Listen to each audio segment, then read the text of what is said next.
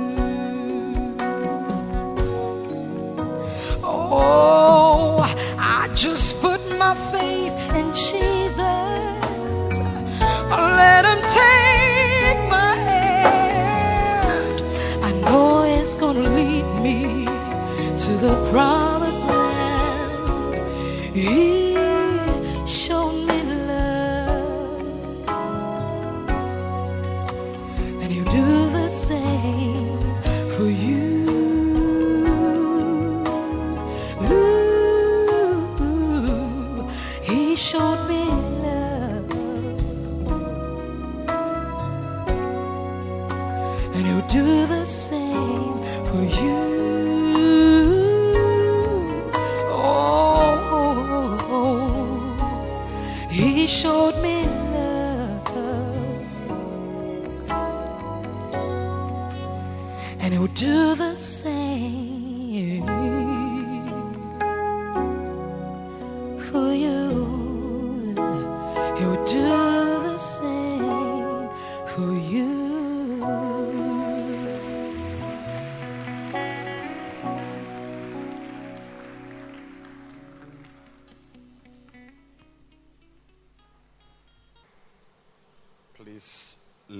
hands and ask the Heavenly Father to lead you. This morning, I'm teaching on the subject titled Lead. Lead. The leading abilities of a shepherd. And you want to ask the Lord Heavenly Father, lead me, guide me, show me the way. Take me to a beautiful place. Tell him there is a better place.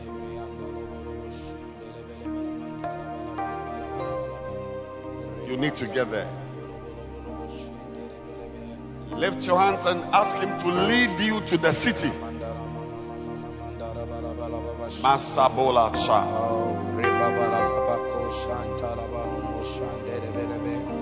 Rebakos Paranendebos, Imendos, Kilolos, Breni Andes, Ebrenende, Rastonunta. Let your beauty come upon us. Yes, Abraninde Rebi Anto Shele. May we see your glory.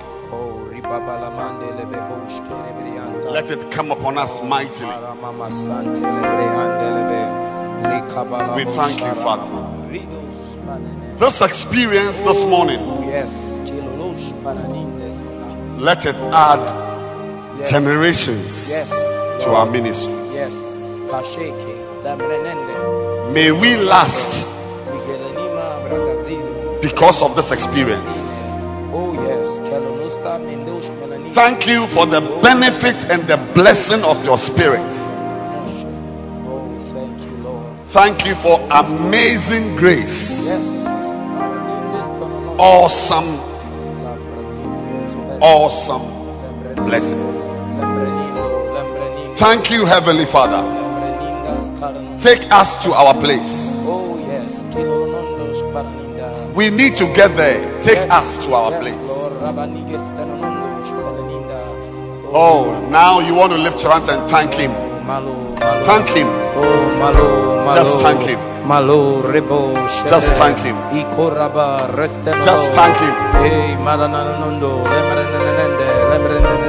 Just thank Him. Olo baba mama shande nenende.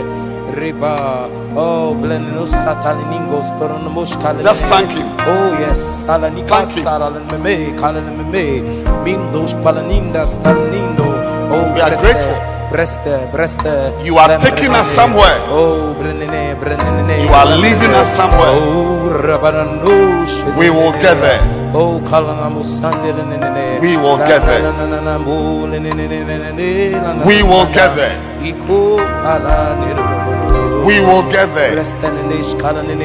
Father, where we are now is not our final destination. Oh, yes, Lord. We thank you for where we oh, are. It's a blessing. Oh, It's a great place. But we refuse oh, to accept oh, that this is our destination. Yes. Take us on. Oh, take us on, Lord. Move us further, Lord. Oh, move us further. Yekabu Masula. Indala balo Bende shada. broski malabasha. Endele brinda la basande de broshada. Seminimo Oh, taba. Oh, mekele nimbo sheleninda. Zimi andole ah, mandasha. Ibalo shebrele sete. Teminima kope alisti brimasa. Los beleninda rasatombe de We refuse it. Oh yes. There are better places than this oh, place. Oh yes. We refuse it. We refuse. Malonos kerenine. Melola. Mekolo. Thank you for this morning's blessing. Oh yes. We thank you, Lord. We give you glory. Through the name of Jesus Christ, we have prayed. Amen. Amen. Clap your hands. Keep clapping your hands. And you may please be seated.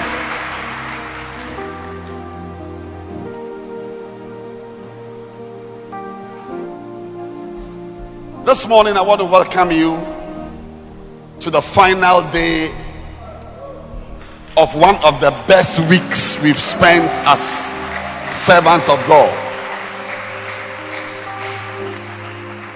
I never knew time could fly so fast. But it's been a week well spent. And I believe that today, on this final day, somebody will experience a turnaround. That on this final day, somebody will have an experience that is unique and lasting. I'm continuing this morning to share with you about the beautiful job. Yes. I've had the privilege, and it's just a privilege.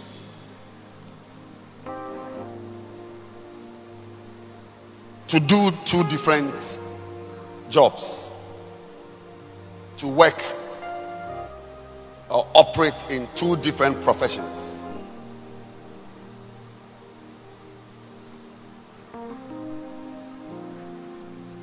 The secular one is the highest you will find. Everywhere America, Japan, Kenya, Madagascar.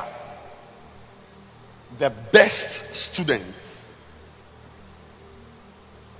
study medicine everywhere. Everywhere. There was even a time in Ghana where there was a course in Cape Coast called admin. It's a very prestigious course. I don't know if it's still it's still a prestigious course. Yeah. Then as we were there, another course became computer science. I don't know where those courses are. But medicine is still and will always be the top. The top. Because science in the normal schools, those who do better in the class do science. I don't know what school you attend, but in our school, we wrote an exam in Form 3. And then the best students were sent to do science. And the Sankwas were given business and uh, arts courses. I, I'm, I do not know this. I'm talking about my school. I'm not saying everywhere. My school. They always selected the top.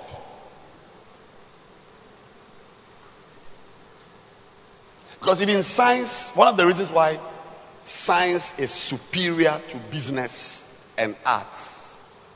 We're just having a discussion. You can also raise up your hand and talk at this time. You have only three minutes. One of the reasons why science is superior to arts is that people, I know two people. One is even a bishop.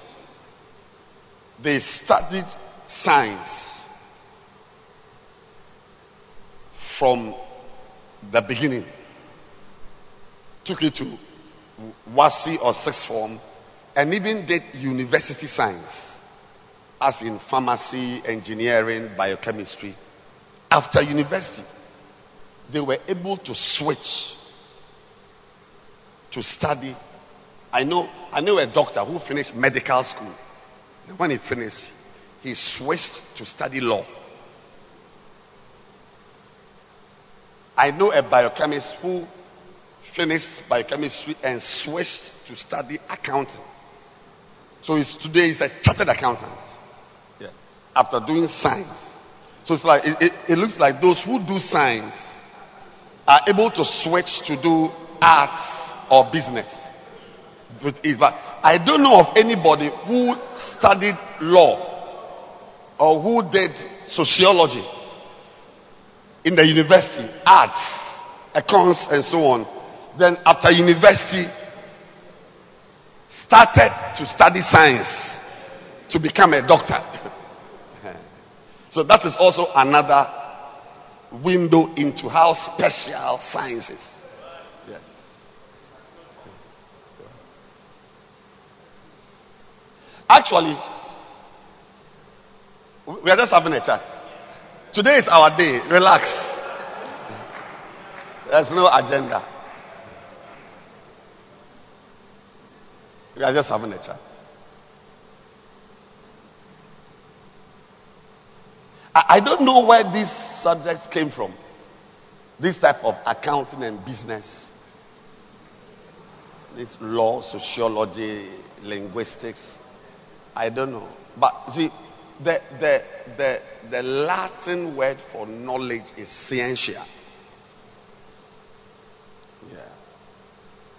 So, it, it, I mean, it's like Science is that real knowledge. Please encourage your children to study science. Even if they don't want to tell them that this is knowledge. Yeah. Uh, accounting and they are all hobbies. Anyway, please don't mind me. Please, please don't insult me. I beg you. We are just having a, a light. We are, we are just having a chat on our day. Anyway, but but uh, I was saying that I've had the. Uh, I'm, I'm talking about the beautiful job that I've had the privilege to work as a medical doctor. You know, for 14 years. During that time, I progressed from medicine into a specialty and was even lecturing. Both at the undergraduate level and postgraduate level.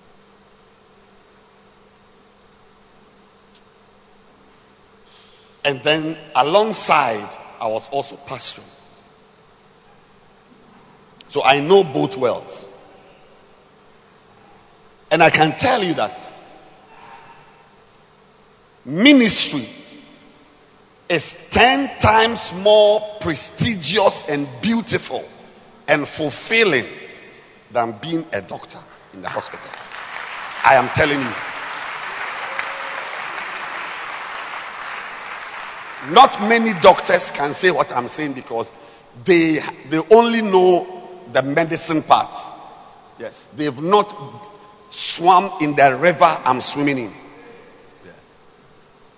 The work of being a shepherd is a beautiful job. Fulfilling. I, I know. Don't take me to be a little child. I know that some pastors are cursing the day they took a decision to become pastors. No, because Ecclesiastes 10:17 says there's a certain type of work which makes everybody tired. So I know that some of you, some pastors, somebody listening, is, is disillusioned. Is disillusioned with the ministry and pastoring and just trying to get by. Now, I, I, I am some some bushmen have put boxes at the back there. Kindly remove them. It shows that some village mentality. Somebody who is not enlightened is in charge of something at the back. But we here, we are going to the city. It's here. It's a, so, because he knoweth not how to go to the city. In the city, real city, you don't find boxes. Are you, are you, are you relaxed? It's baller. What have they made the back into a baller? Just because a bushman is there. A, there's a bushman at the back there. In charge of affairs. Well, it's good. Because it's part of what I'm teaching this morning. Come to think of it, it's good. Yeah.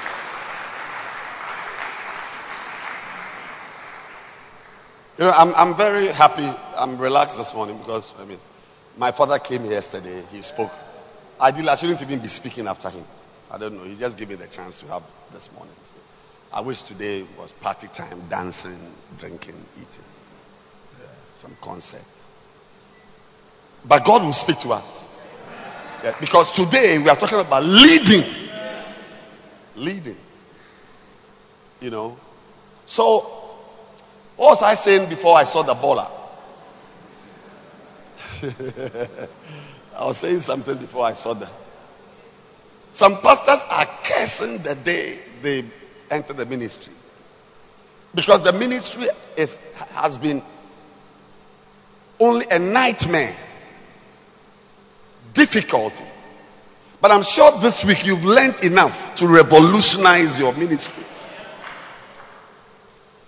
So today, I have the privilege to talk about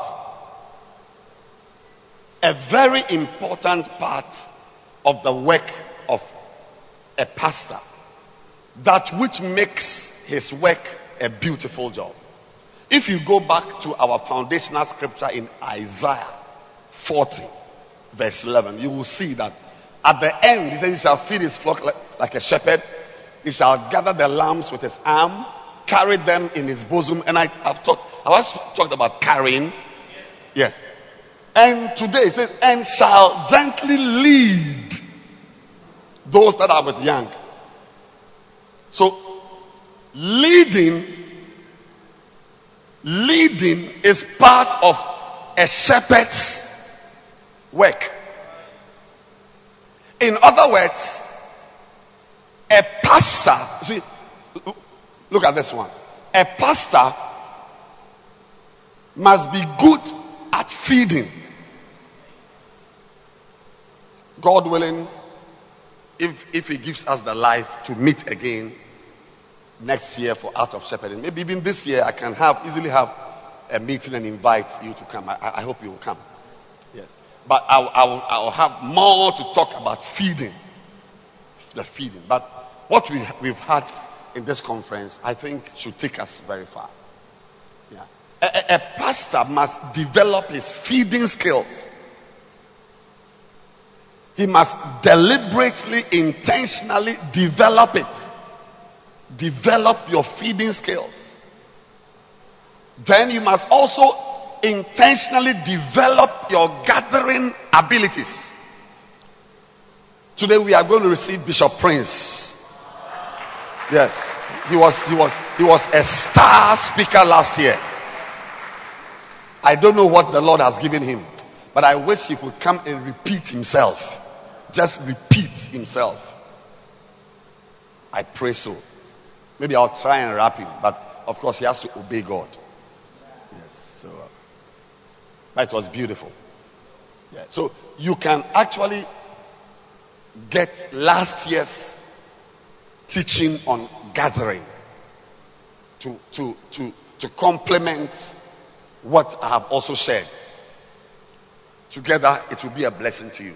But you must, if you are a pastor, you must develop your gathering abilities. And I taught profoundly yesterday. Then, if you are a pastor or a shepherd, you must also be very good at carrying your members. A lot of your members need to be carried. Actually, all your members need to be carried. All of them. Only that the areas you carry them will be different. There are some there are some members you will not need to carry in the area of marriage, but you may need to carry in the area of their personal spiritual lives or their financial life and so on. So so we must live here with one of the to do things as developing our carrying ability.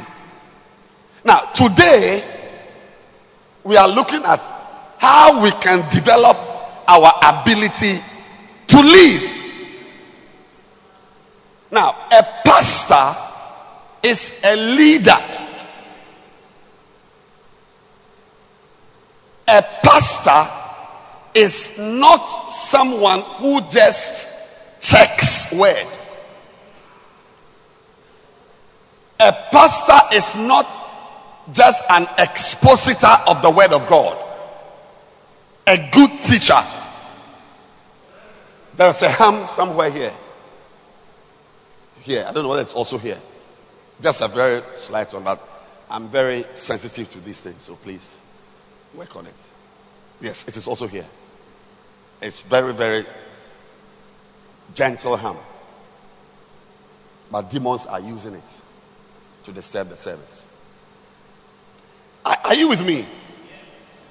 A pastor is not just a teacher of the word of God on Sunday. A pastor, a shepherd, is a leader. A shepherd is a leader. Can you please gently and respectfully turn to your neighbor and tell the person, You are a leader.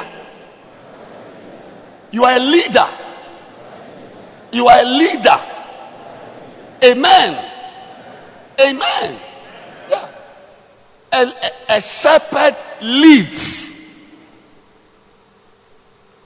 The Lord is my shepherd.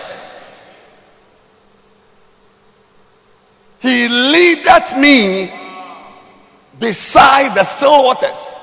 As part of the job description of a shepherd, there is leading beside. He leads me, leading, leading. Hi! I feel like shouting. Please excuse me for shouting. I'm sorry. He leadeth me beside the still waters. Then he says again, He leadeth me in the paths of righteousness for his name's sake.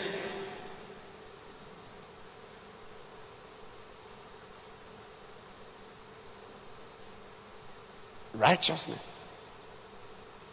Your members will not learn, will not know how to be righteous until you lead them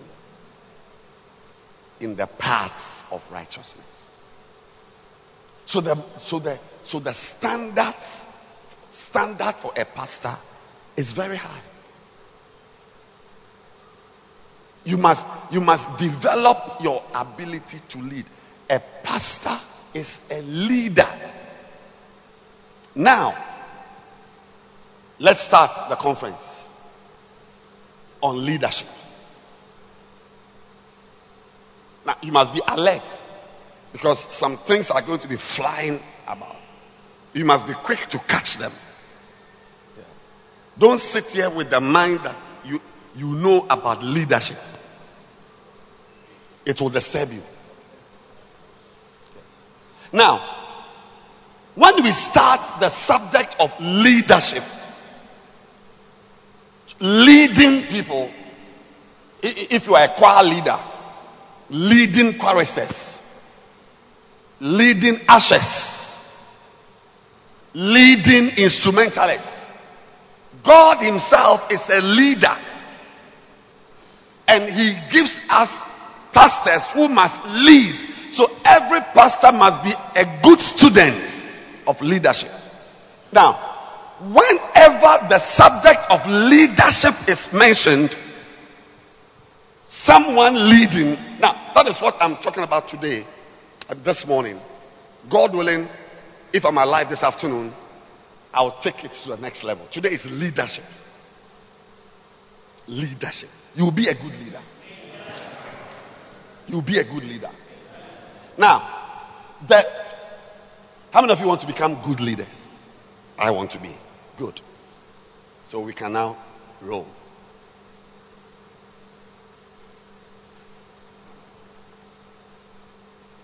There is one verse in the Bible that you must know about. You don't find it anywhere in any other book except in the Word of God. Now, if you have been given the responsibility to lead people, you should know this verse. If you don't know this verse, your leadership will be very, very, very pathetic. Pathetic.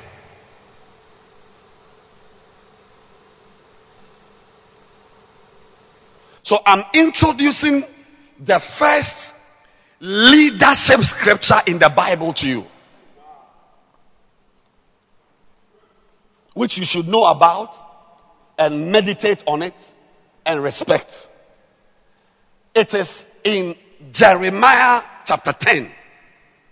Without this, you cannot start leadership.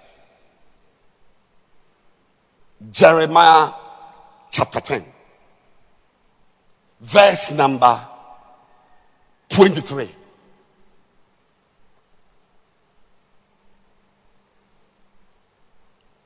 Beautiful.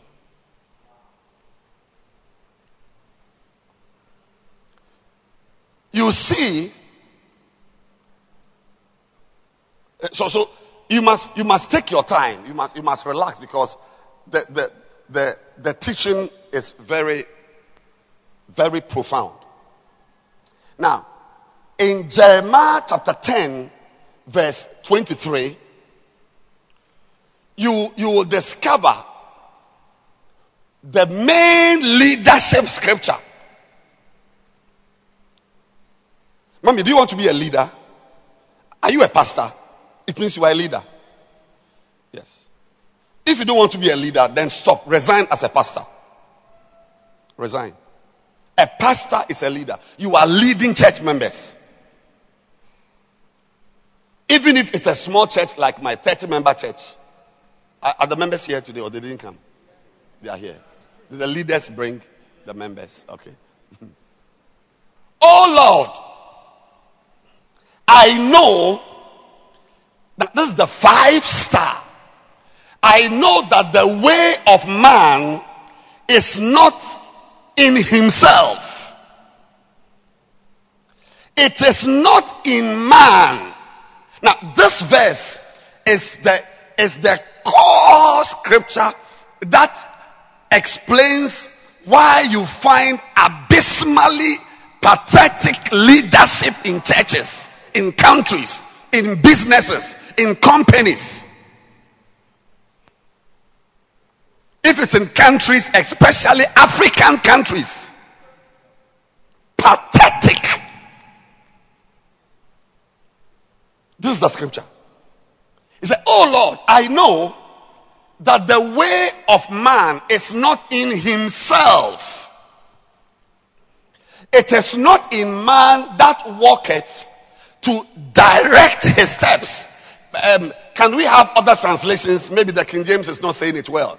I know, Lord, New Living Translation, that our lives are not our own. We are not able to plan our own course. Can we visit the New American Standard? Okay, message, that's fine, that's fine. I know, God, that mere mortals can run their own affairs. Now, you, you are sitting in one of the most powerful leadership sessions ever of your life this morning. Forget about the conferences you attended in America and uh, Singapore. Uh, you are in a leadership conference. I know that a man's way is not in himself, nor is it in a man who walks to direct his steps. Did we finish the message version? Let's finish it and see what the message Bible says. It says, Oh God, that mere, mo- I know God, that mere mortals can't run their own lives.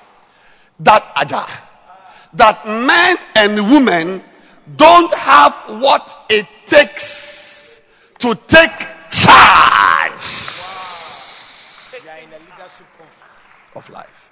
Now, if you don't know this verse, you are handicapped. Because this verse is what tells you, and you don't find this statement in any book in the world. I've searched through all the books in the world. Only in the Bible do you have this. That a man, that is, and I'm a man. A woman is a man. That, so just take me to be a man. So, the King James Bible says, it is not in me. See, the way I must walk. If in my life, my life, my path is this way. This is what God has ordained for me in my life to walk. All my paths this way. That's my way of my paths before I die here. That way is not in me. I don't have it. In other words, I don't have the capacity to lead myself.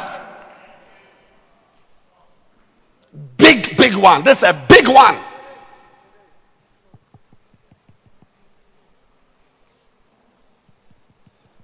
This morning we are going to do a lot of praying. So get ready. We are going to call on God for help. We pray a lot. I hope there will be time to pray a lot. So, you can guess my question. How can a man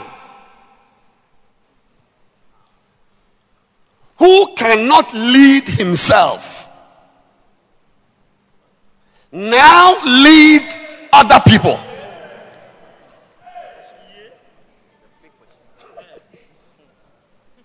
No, if you don't have this discussion, you will be like an African leader.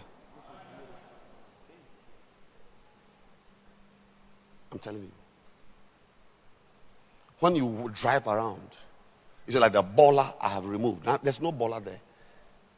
But when you drive through Accra, it's, it's borla is like flower pots that are arranged. Zongo Junction, it's like it's like the flowers. You go to some ceremonial parts of Accra, big potted plants. If you come to Zongo Junction, borla is the flowers that are arranged neatly by the road. That's leadership. The road you used to come here. I don't know whether a politician came to live in the area recently. But the road we use is not the road you, you drove on. Yeah. It was it was graded last week, not for this conference. Nobody cares about any conference. I don't know what happened. I think the municipal authority felt sorry for us. Just the bend over there, I'm telling you, if your car is able to negotiate the bend and come here, it means your car can go to Kilimanjaro mountains. I said, the road you use to come here is not the road we use to come to church. And it's, it, and it's good for now. Once the rains begin, the rains begin, then we start the real road. If you don't ask this question that how is it possible that even me, my own life, I can't lead it. I can't, I can't lead myself. How can I lead others? How can a home cell leader who cannot lead himself lead 10 people?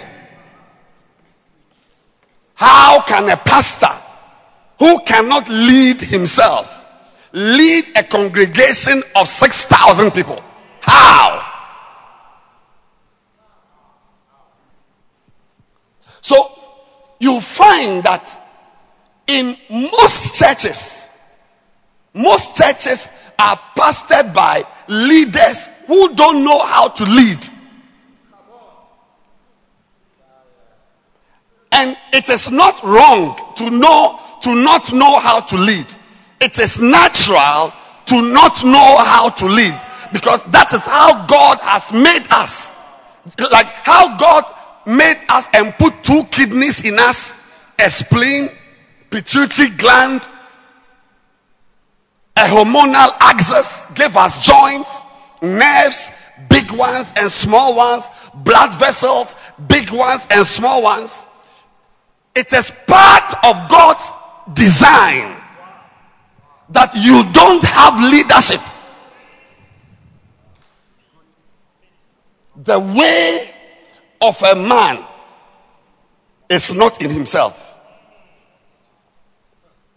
So, what right do you have to give commands to people?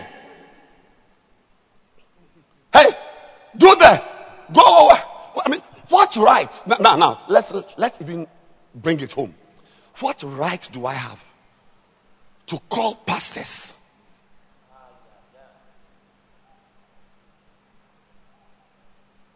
Gather pastors in thousands and talk to them about something I don't have in me.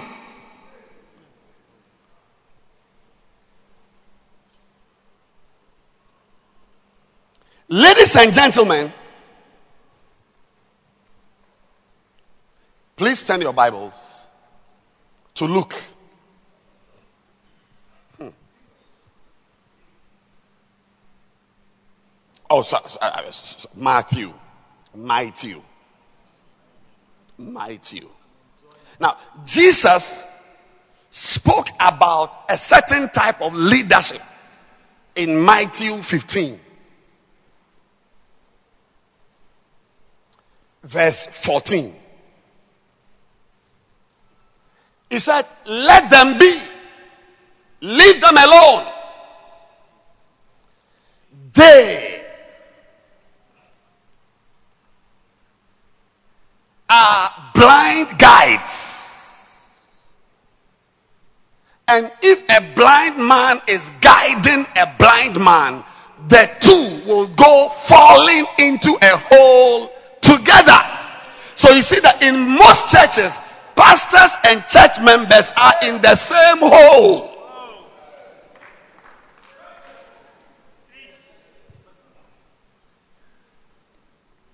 King James, beautiful.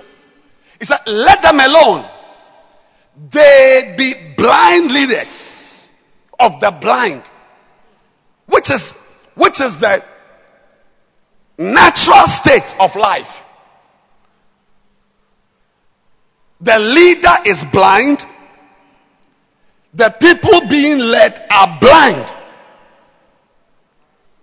I'm trying to explain to you that what is happening in your life is natural. And Jesus described it. If, he said, and if the blind lead the blind, both of them shall fall into the ditch. In many areas, you find blind leaders leading blind people because because God actually made us blind. We are blind. I am blind. And so are you. The way, the way, if you leave me to find my way, I will get lost. That is why the easiest thing for sheep to do is to get lost. All we, Isaiah 56, 53 6, all we like sheep have gone astray. The easiest thing for sheep to do is not to eat grass, it is to get lost. And by the way, a shepherd in the church is also a sheep who has been given the privilege to shepherd other sheep. Every shepherd was part of the congregation.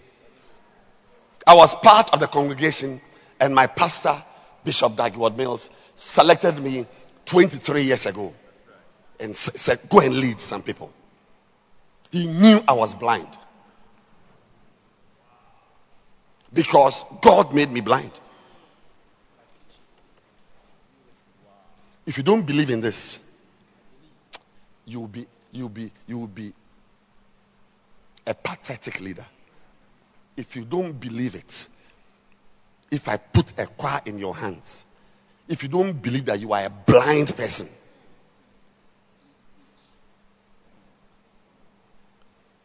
you make I'm, I'm teaching. Today today is not it's not preaching receive it. There's nothing to receive i'm teaching you. I'm teaching you. It's not that i stand up i mean i'm not i'm saying there's nothing to just stand up and shout and receive. Cool down and receive. There are many ways you receive things. This one is coolly received sit down and receive.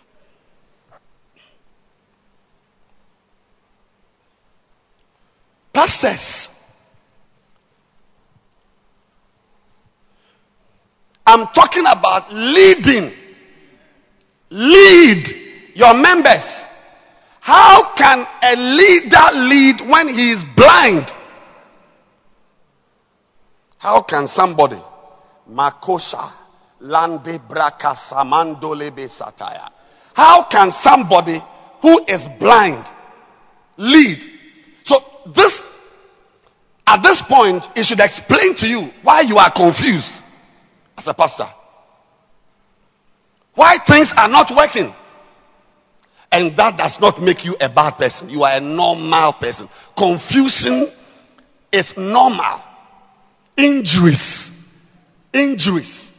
Walking and hitting your if I if if I become blind now and I want to go to the back right now, I don't know how I ah,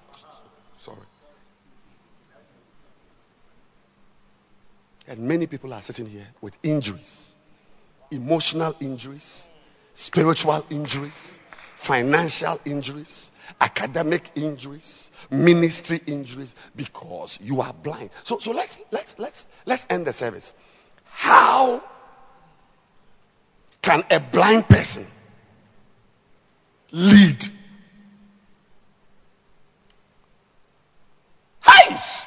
Now, a blind person can lead.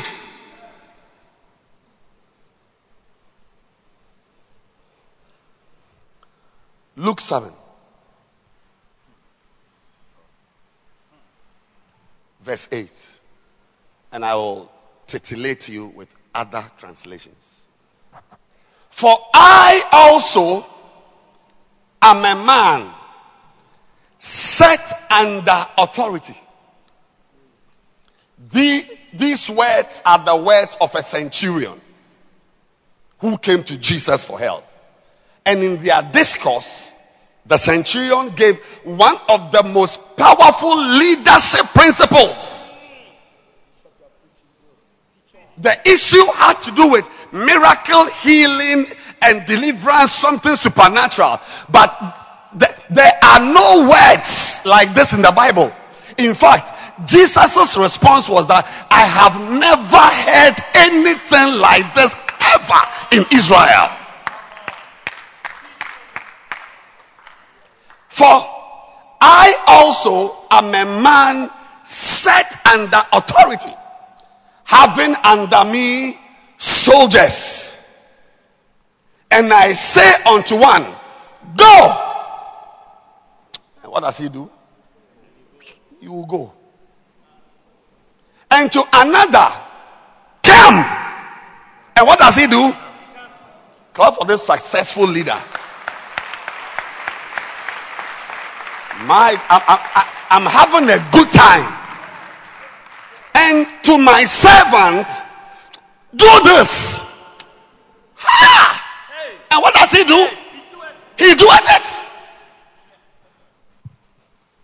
Wallahi la rahim bismillahi rakwa You will do it.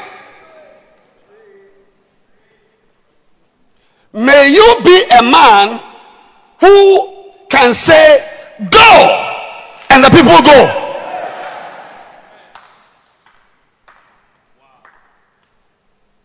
May you be a man who says, Come! And they come. You see, the beautiful conference we are having here is because I am a leader. When I say to people, we are having a conference, we have the conference by the grace of God. Yeah. I say, you go and bring 10 pastors, they'll go and bring it. Anything I say, they do it. Grown ups, grown ups, CEOs are sitting there. I can shout, hey, all of you, you watch, you watch.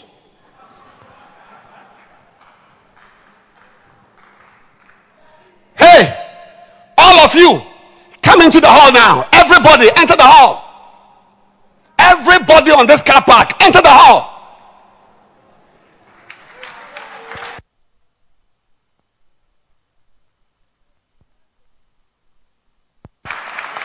And come and stand on the stage. Everybody on the car park, come and stand on the stage. You see how they are running? Yes. Look at it millionaires, grown ups, CEOs. We are having a conference, leadership conference. Everybody, go and stand there.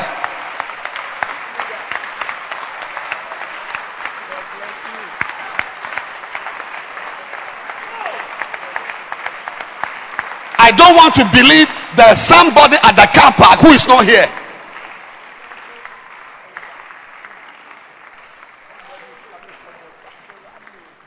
Running. Hurry up.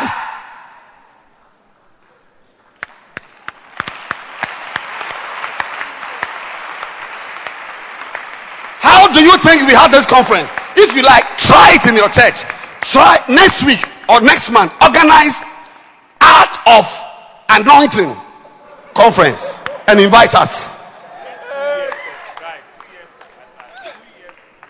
Are you all here? Now go back.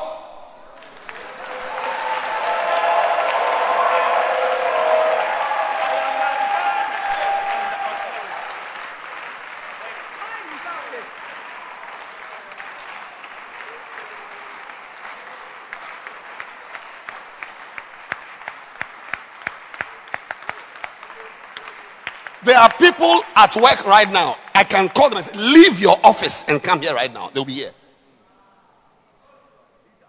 A leader is one who says, Go! And they go. We are going to pray in Mampong. If you are a man with testicles, don't come.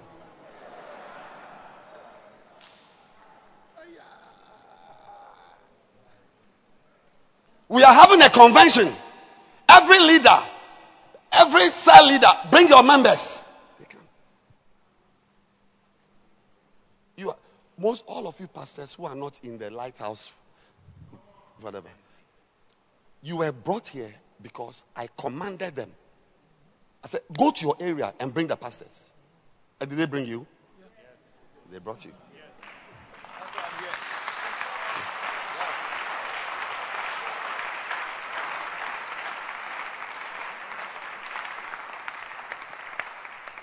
I want to hurry up so that we pray.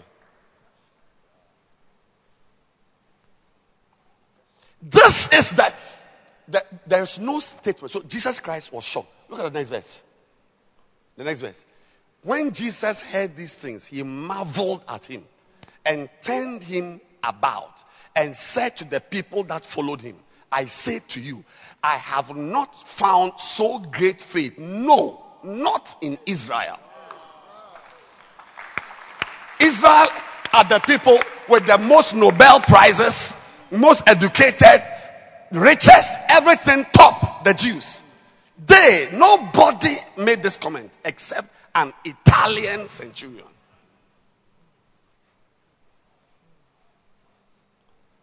You want to be a leader? Who is a leader? A leader is somebody who says to the sheep, Let's go to still waters. Lead me. I'll go. A leader is someone who says, Walk on this path of righteousness. A leader is someone who says, You see, because it's, oh, please, now we're in a conference. You don't stand up. You see, marriage is very, very complex. Like I, was, I, I read from uh, which book yesterday, what it means to be a shepherd. It's very complex. Like my wife and I, we were friends for about 10 years or so. Friends are. Lady Pastor Edwina was one of our friends. We grew, up in the same school. They are classmates. We were friends for a long time. After 10 years, we married ourselves. If I, I was even a student, so she married me. I didn't have money.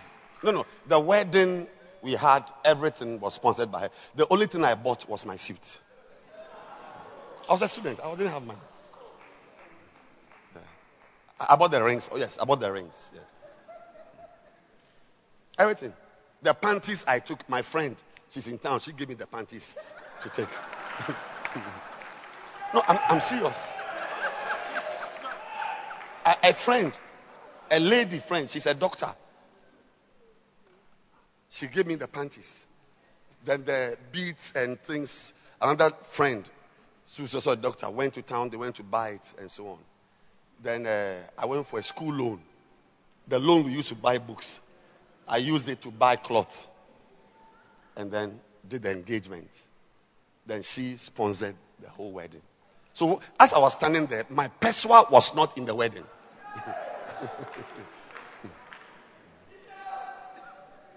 we love ourselves.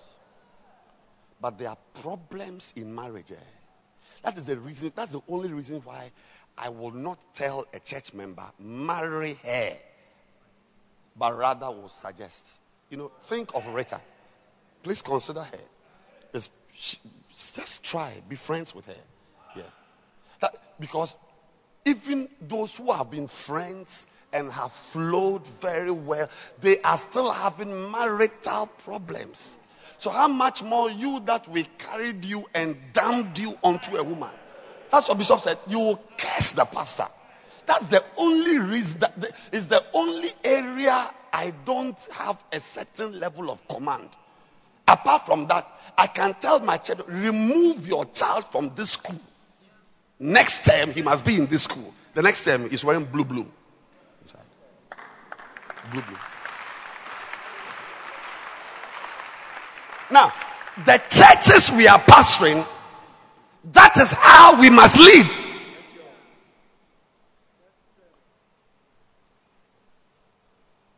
They don't know that they must pray. You must tell them to pray. Right now, right at this time, if you can check Facebook, Bishop Dag Heward-Mills's Facebook page, you see that he's lying on the carpet in his church with my children are there. He, he, he doesn't pastor adults anymore. My pastor who came yesterday. No, he doesn't pastor us anymore.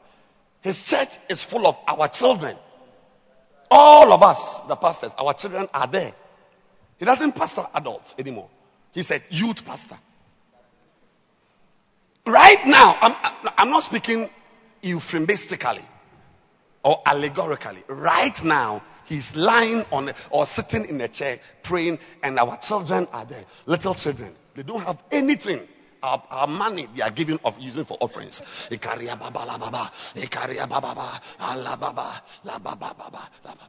are there right now. Because if you leave the children, they won't pray. So, so Bishop, who knows how to pray on his own, alone for days, has to now come in the morning at 8 o'clock with his Bible and a microphone and prayer till 7 p.m. in the evening. Yesterday, he came here straight from a prayer meeting. All day. Today, all day. Because if you don't pray with them, a pastor should be able to tell the church members, we are going.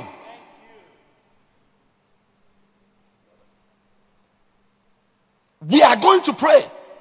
Many pastors don't have that go and they go. You cannot tell your church members that they should come here. Many of us are here alone. If I am coming for your conference, if you invite me to come for your conference, I'm going to come with grown ups. Ah, I say we are going for a conference next week and you won't come. Ah, what are you talking about? Now, I'm about to show you where that power comes.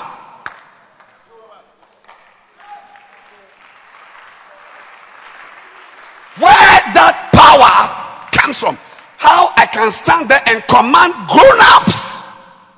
Some of them have grandchildren. Come now! And they come. But you can't. You cannot. Your church will end. Your church will finish. Commanding who? Who are you to tell me how to have sex with my wife? What business do you have asking me if I've had sex? What? Is it your, is it your business? But I can call one right and ask her, Have you had sex? Did you have sex this morning? Said no. Go home now. She will leave right now and go home.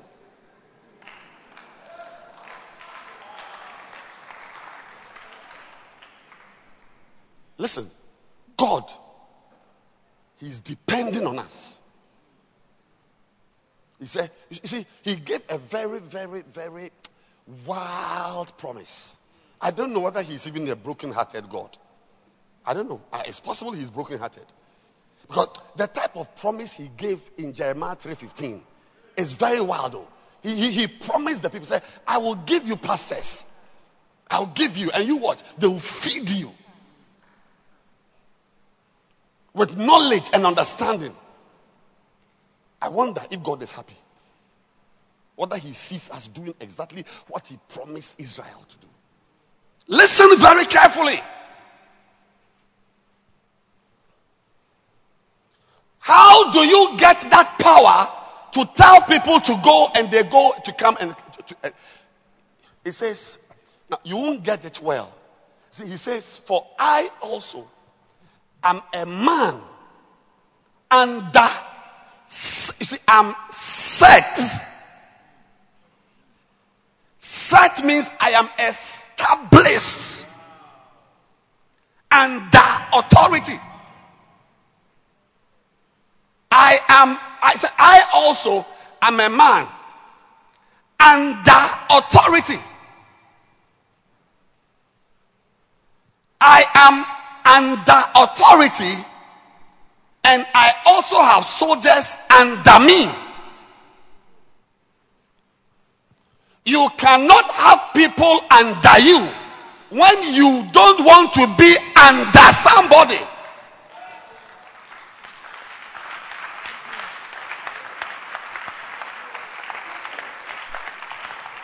Spiritual laws don't allow it. Look at other translations. The Message Bible or New Living Translation. I know this because I am under the authority of my superior officers. I'm, I'm talking to you about leadership. I am under the authority of my superior officers. And I have authority over my soldiers. Full stop. Let's, let's leave it there. Forget about the go and they go and come. We know that when he says go, they go. But the, the, the, see, the source of your leadership must come from somewhere.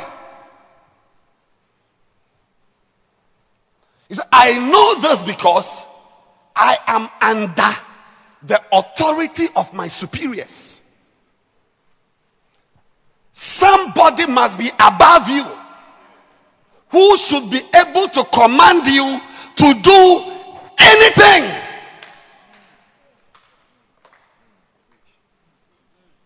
Because you also, as a leader of your sheep, should be able to command them to do anything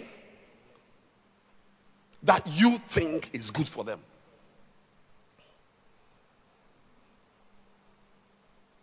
Message Bible. He said, I am a man under orders. I also give orders.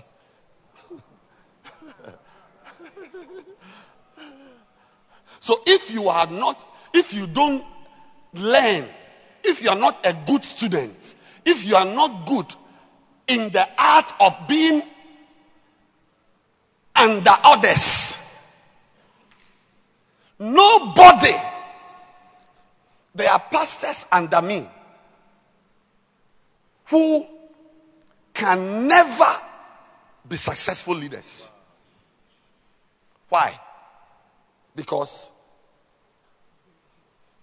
they cannot take orders from me. They will not allow me to lead them.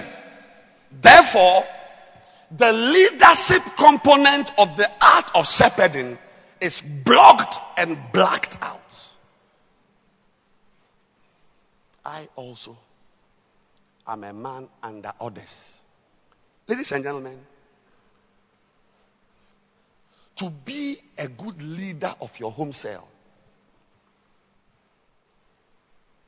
don't attempt to start it without placing yourself absolutely under somebody's leadership.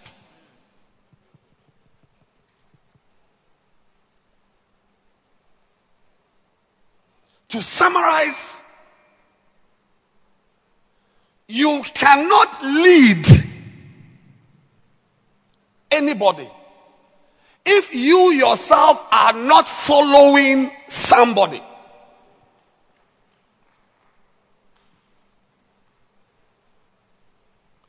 Bad leaders in any area, we can even jump out of the church.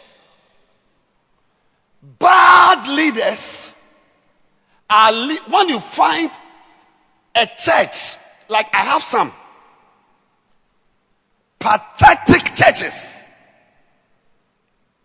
churches which don't grow,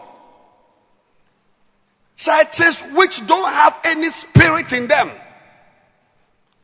Invariably, you may not know philosophy or astrology or cosmo-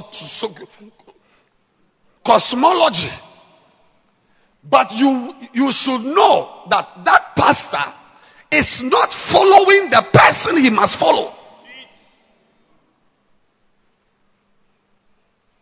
The churches I have under me,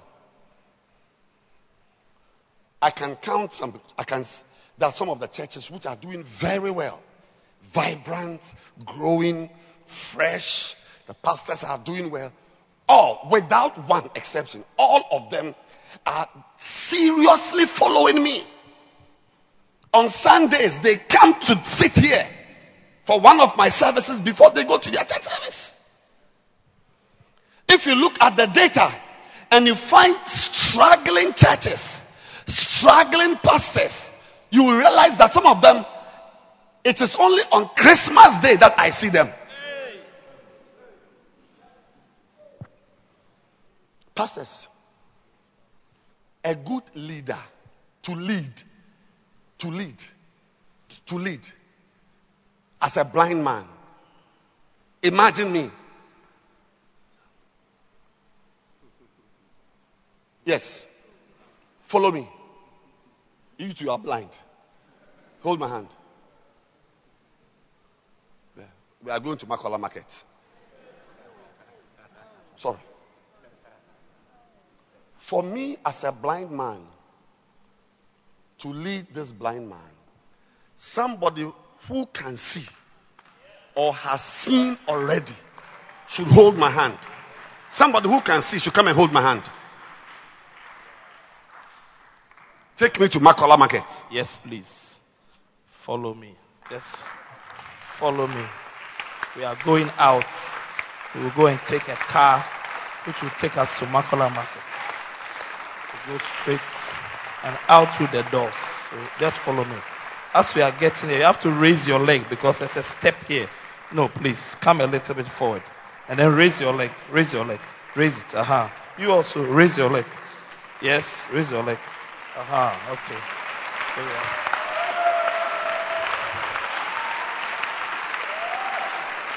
How can a blind man lead another blind man by following somebody who can see? Now, that is the mystery of life. Even though we are blind in ourselves, there are areas where I can see better than you. So the one also who is leading me should be sure that he is also following somebody. Because in his own ability to lead himself and therefore to lead me, he is blind. So the leadership he is giving me should be based on somebody he has already followed or is following. Otherwise, he can never take me to Makola because he himself is also blind in a way.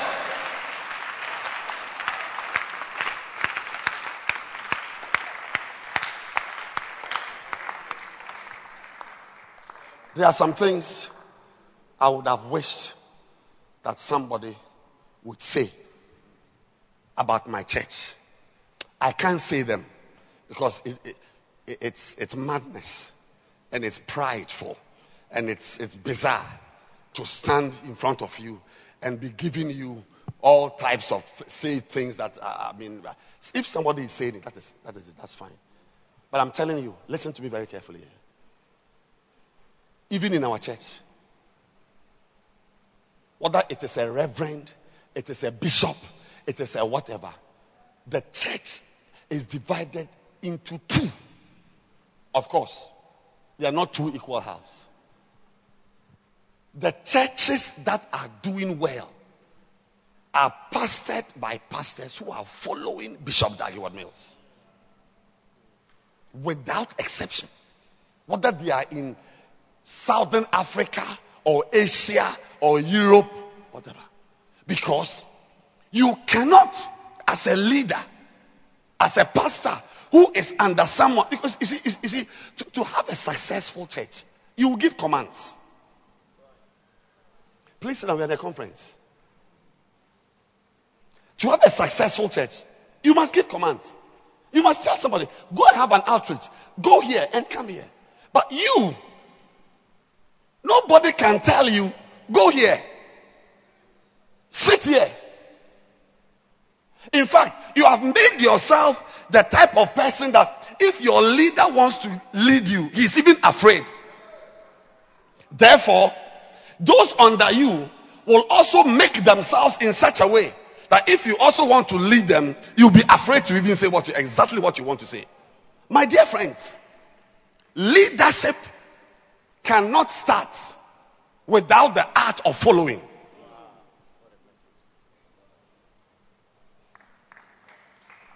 Let's welcome Bishop Bruce from Kumasi. Welcome. You cannot lead. That's why in churches, I've told you, churches under me, I've told you about churches in our, our 3,000 churches are not all great churches. They're not all great churches. Some of the churches are like shrines. Some of them are like funeral homes. And the correlation is direct and clear. The churches that are vibrant, doing well, flourishing, are all pastored by pastors who are under authority.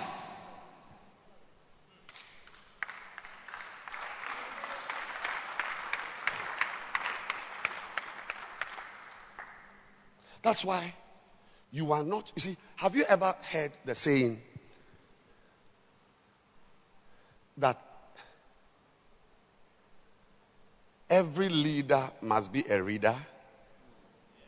Has anybody heard this saying before? Every leader must be a reader. A leader, or it's been, some have also turned it around. That if you do not read, you cannot lead. Has, has anybody heard this statement before? You've heard it before. If you do not read, you cannot lead. That every leader must be a what? A what? A what? A reader. Now, today, I will explain to you what that statement means. It's not just reading. That makes a leader. There are many useless leaders who read.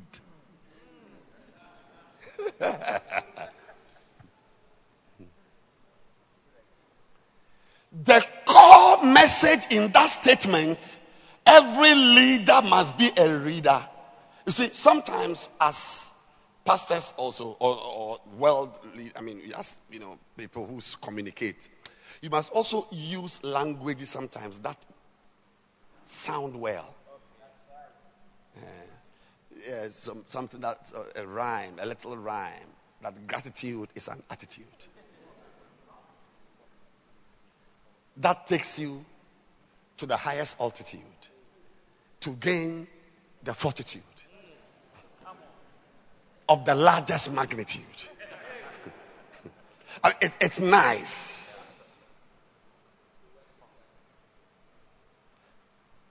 It's, it's nice. So when you say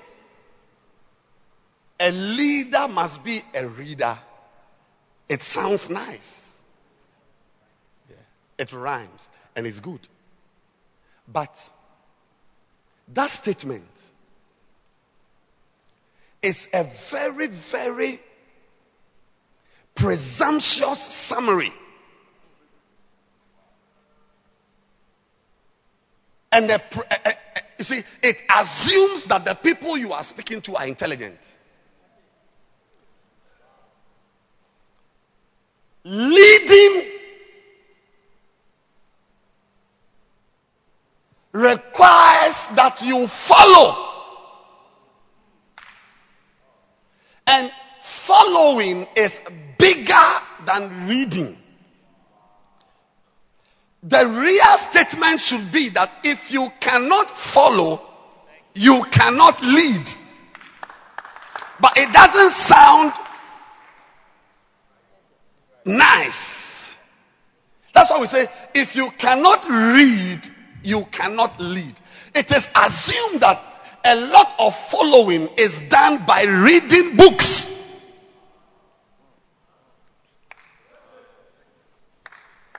It's assumed. That's why in America, the American presidents are rated not by the countries they bombed. Yeah, if you read, they are rated, the, the, the presidents are rated by the volumes of materials they read and the size of their libraries. If you go on the internet, you see that they are rated because you are leading the leader of the world, the nation that leads the world. You are a man who knows next to nothing. So to lead well, you must follow someone. That is why great presidents read. They read so that they can have someone to follow to help them to lead.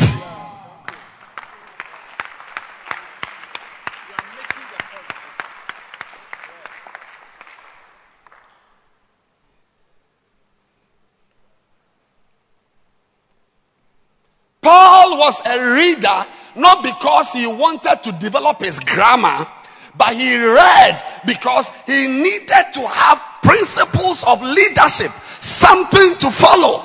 And was he not the best leader we knew in the Bible? Daniel, he read the books of Jeremiah, not because he liked Jeremiah's English, but he was a prime minister who needed someone to follow. A leader is a follower.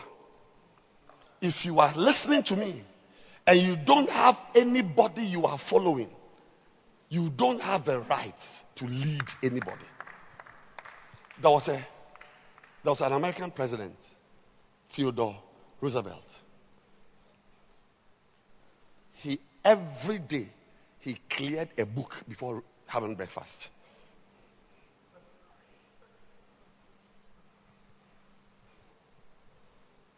He was one of the top presidents of America.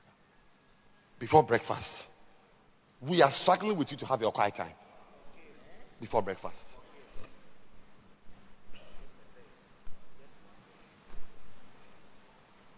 Jimmy Carter, standard. He read two to three books every week. Every week, two to three books. Two to three books. George W. Bush, between 2006 and 2008, he read 186 books. It's not that they, see, they are not reading the books to make them good orators. They are reading because they are leaders, and a leader must be following something.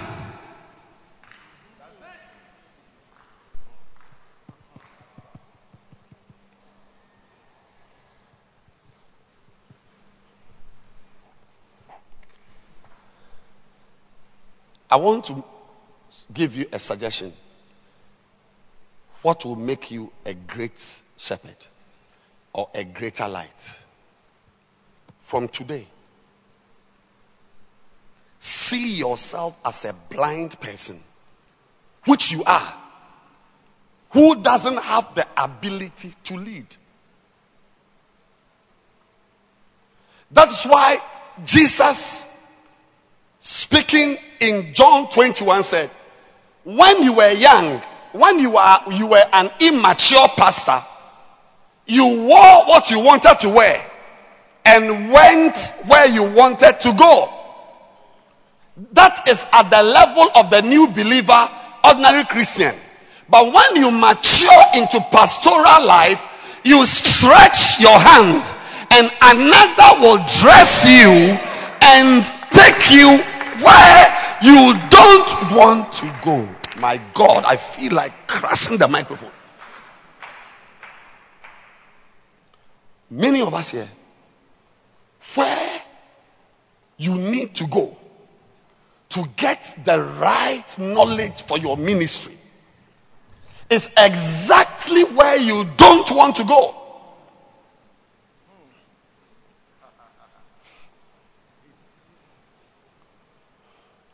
Let's say that all of us we need to eat bread to become human beings, to, to function as a human being. And the bread is in this room. If we leave you, you go this way with bread on your mind. That's why he said, Give me the New Living Translation. NLT. So I tell you the truth. When you were young, you were able to do as you liked. You dressed yourself and went wherever you wanted to go.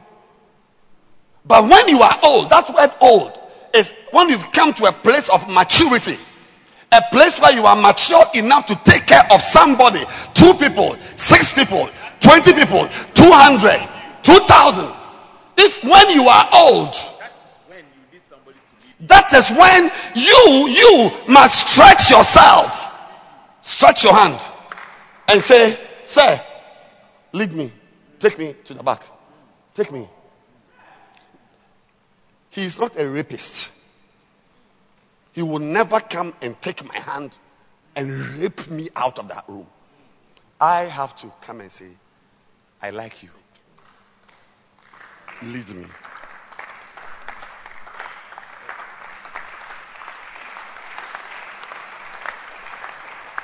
Why? And when you stretch forth your hand, expect something. Kai. Wallahi. When you stretch forth your hand, expect something. What should you expect? Expect that you will be taken to a place you don't want to go. Some of you came to this conference this morning. At the time you wanted to come, I couldn't get you to be here at 8 o'clock. So, whatever has happened here between 8 a.m. and close to 11 a.m., you've lost it. And you've lost it not because of any other reason, but that you refused to allow me to lead you. So you've come to the conference at a time of your own choosing. But in leadership, you don't do things of your own choosing. You do things that someone has chosen for you to do.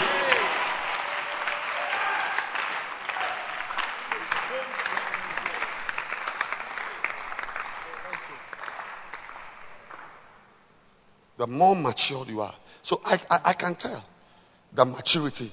Being mature doesn't mean that you are 60 years old or like you without hair or you have gray. It's not, it's, it's not, it's not, it's not mature.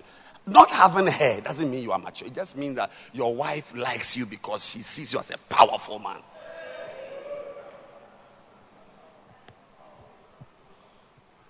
Most churches are be in lighthouse. A lot of a lot of churches are being pastored by immature pastors. All they have is a letter of appointment. And I pity their members. I pity their members. Me, by the grace of God, I have stretched out my hand. The man who came yesterday, the man who came yesterday, he's not just my pastor. He's a pastor of 3,000 people. I'm just one of them. I have, I have surrendered myself to him. That when he's having a meeting, there's no discussion. Like whether I can go or I don't want to go or I may go. I am there. So there are many pastors. I, I hear comments, but I don't. I just don't speak. Senior pastors, they make comments. Ah, but Dr. Go doesn't he have anything to do? As we are in our churches working, and it's true. It's a legitimate question. Because uh, here in, in this, in Lighthouse, we work on Sundays. And on Sundays, the evening when others are working, that's when I am sitting on the front row watching little children dancing.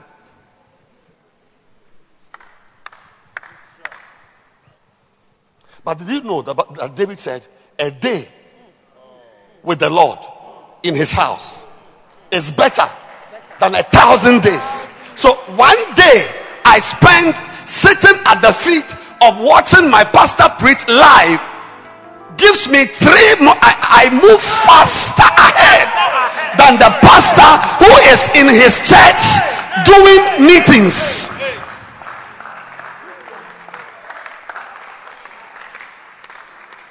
I told you there are many things it would be madness for me to tell you myself.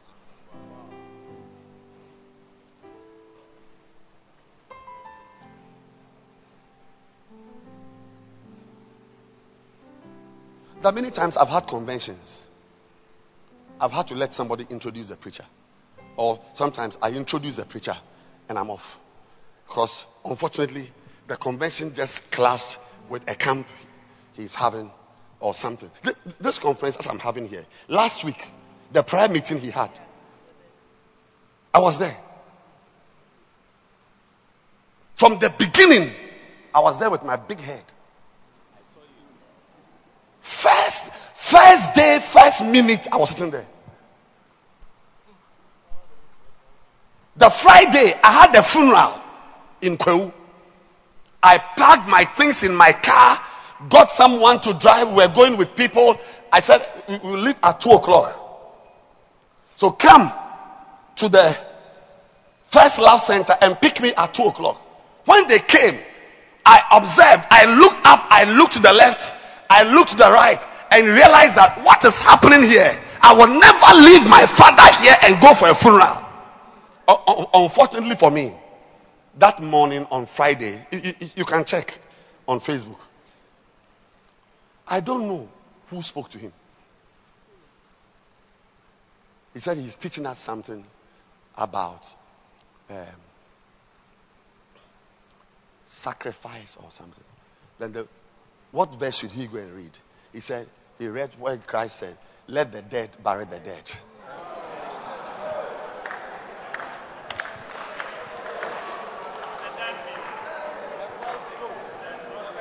Immediately, I took my handkerchief and began to wipe my sweat.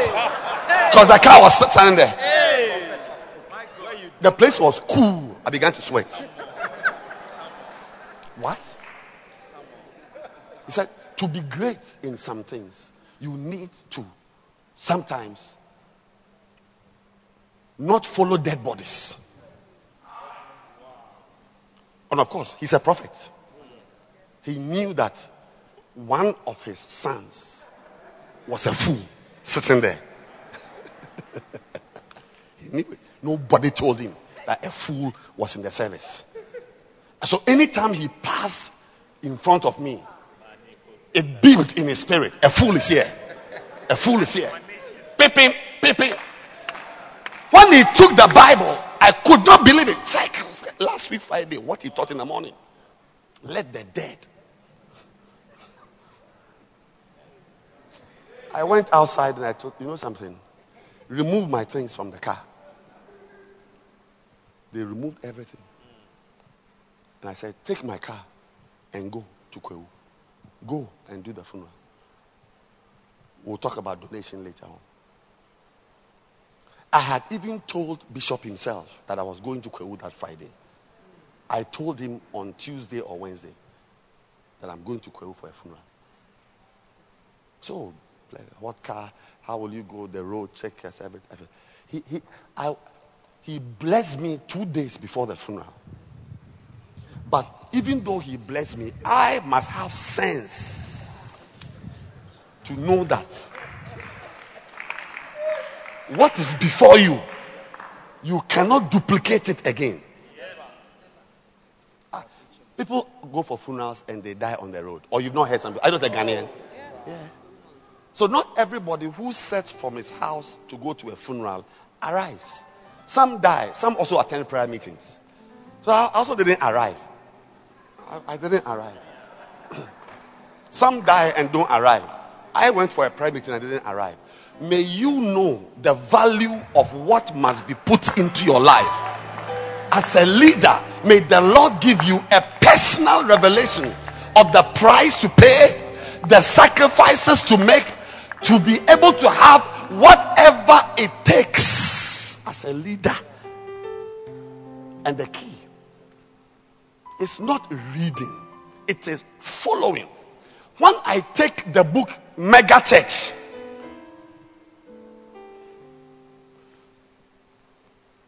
if I want to be, church growth, church growth, are you happy you came? Or we should close? Okay, let's close. Let's close. Let's let, we'll meet at four o'clock. Eh? No, if you don't like it, I, I can go. Should I continue? If you see me, I want to grow my church, and you see me with church growth, reading. I'm not just reading, it's not a novel. I am following the mind of a great leader who has put into writing how to grow a church. When you read something, you are following. That is why many people go to Bible school and end up as failures in ministry because they just went to read and pass examinations. But the, the, the content of a book, that's why it's not every book you must read. The book you want to spend your time to read should be a book you are ready to follow and obey.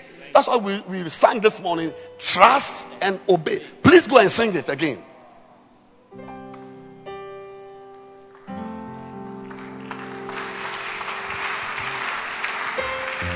When we walk with the Lord. Take your time, baby. In the light of His word, what a glory He sheds on our way while we do His good will. Do His good will. He abides with us still. And and with all who will trust and obey. So, so, so you, you continue. How is it possible that Bishop Dag Mills is pastoring a church you count in thousands? And he has got pastors in Lighthouse who have the church growth book. They read it and write it for write exams with it and still managed to get 80 members after 11 years of being a missionary somewhere. Why? Because they read it, but they did not trust and obey what was in the book.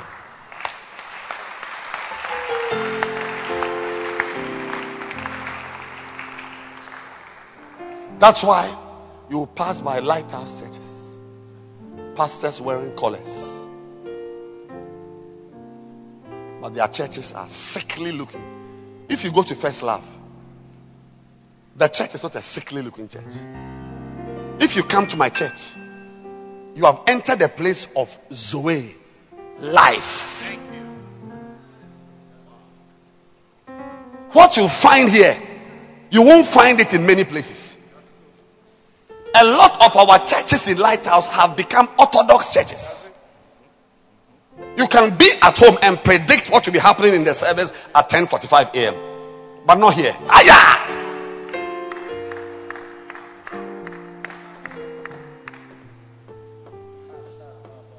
You can buy the Macarius and it will just be reading material you use to pass time in your toilet.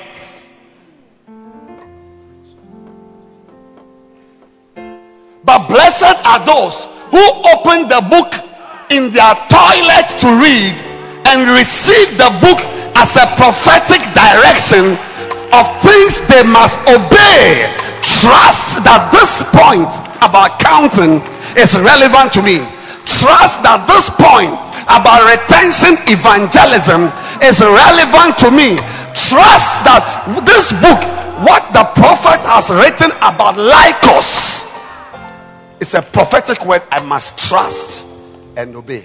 But not many people read with the mind of trusting and obeying. But blessed are those who read with a mind that they are trusting and obeying. Sing it, baby. When we walk with the Lord in the light of His word, what a glory He sheds on our way while we do His good will. Sing it. He abides with us still, and with all who will trust and obey. Trust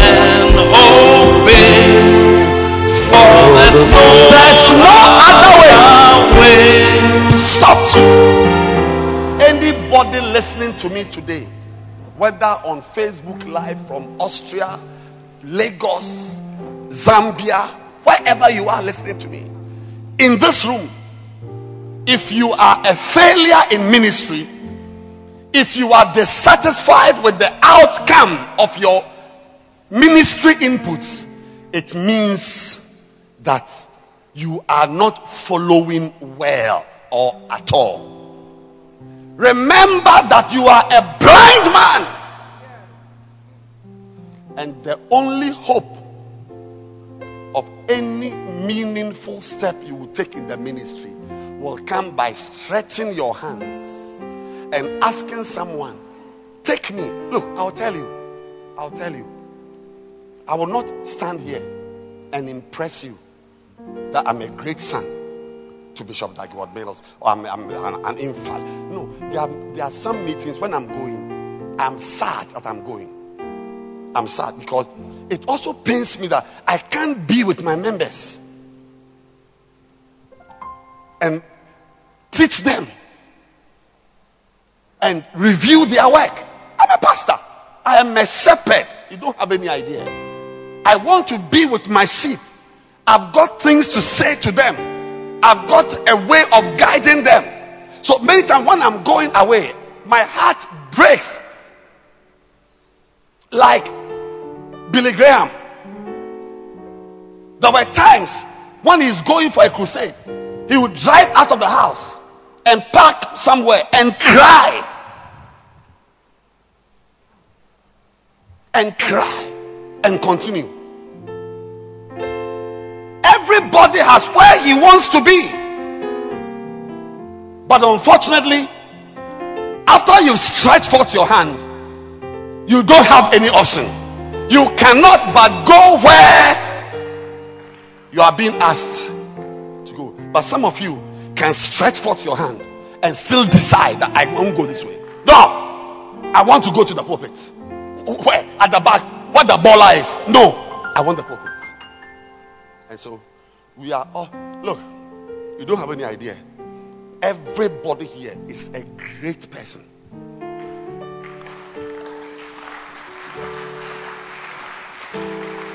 You won't believe me. You will not believe me. There is not even one person here who is average or small. We are great. Jesus Christ Himself said, You are a city set on a hill. Which which which which which one? Cannot be hid. That is your your level of greatness and uniqueness will be known, but you can't hide it. That is, you'll be in Accra, but people in Dubai know about you. I'm being watched by people from Pakistan this morning. China. One day I was going through my, my the country and I saw Afghanistan. Why? Can't I hide small?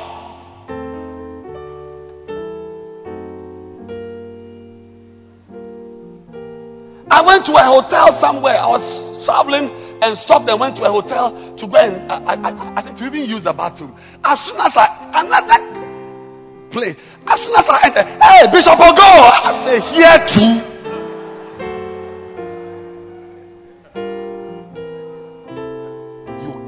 Cannot be.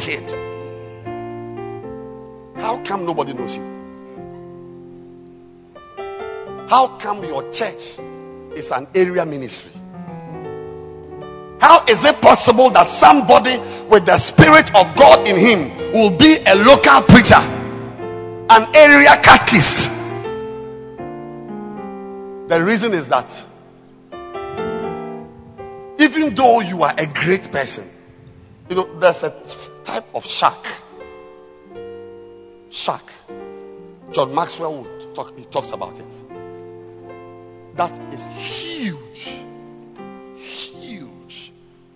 But that shark, if you get the baby shark, it can grow to its full years in a bathtub and manage to fill the bathtub. Because that is the space it has given itself. Many of you sitting here who are cities on a hill, please don't say, I came here to curse anybody. Never. How can I? How can I? But I'm telling you that some people here will die small. Some pastors sitting here.